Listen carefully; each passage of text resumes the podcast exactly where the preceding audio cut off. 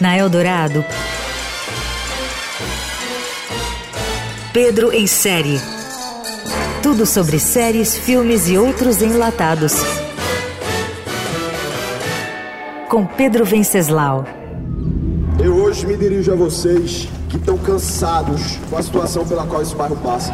No momento em que a campanha eleitoral pega embalo, o filme Curral, de Marcelo Brenan, que chegou à Netflix, joga na cara da sociedade as engrenagens mais apodrecidas e enraizadas da política.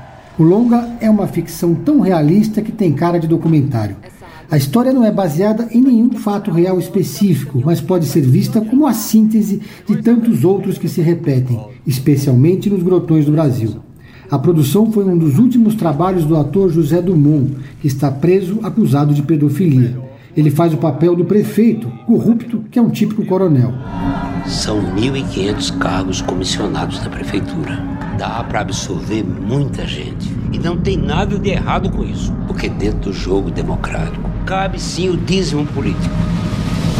Curral, da Netflix, é uma verdadeira aula de pós-graduação na Realpolitik do Brasil Profundo. A história se desenvolve na pequena cidade de Gravatá, no sertão pernambucano, onde a água é a moeda de troca eleitoral mais valiosa. O motorista de carro-pipa da prefeitura é demitido após entregar água para famílias da zona rural que não são cadastradas, ou seja, que não estão na lista do curral eleitoral do chefe do executivo.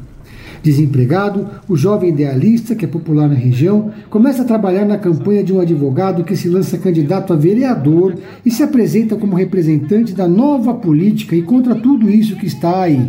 Nada mais falso.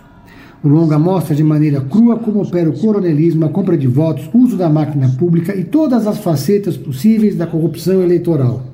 Curral é um filme necessário e didático que mostra o verdadeiro mundo por trás dos jingles e cabos eleitorais que agitam bandeiras nas esquinas sem nenhuma convicção e em troca de alguns trocados.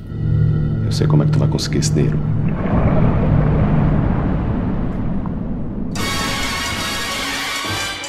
Você ouviu Pedro em Série. Tudo sobre séries, filmes e outros enlatados com Pedro Venceslau.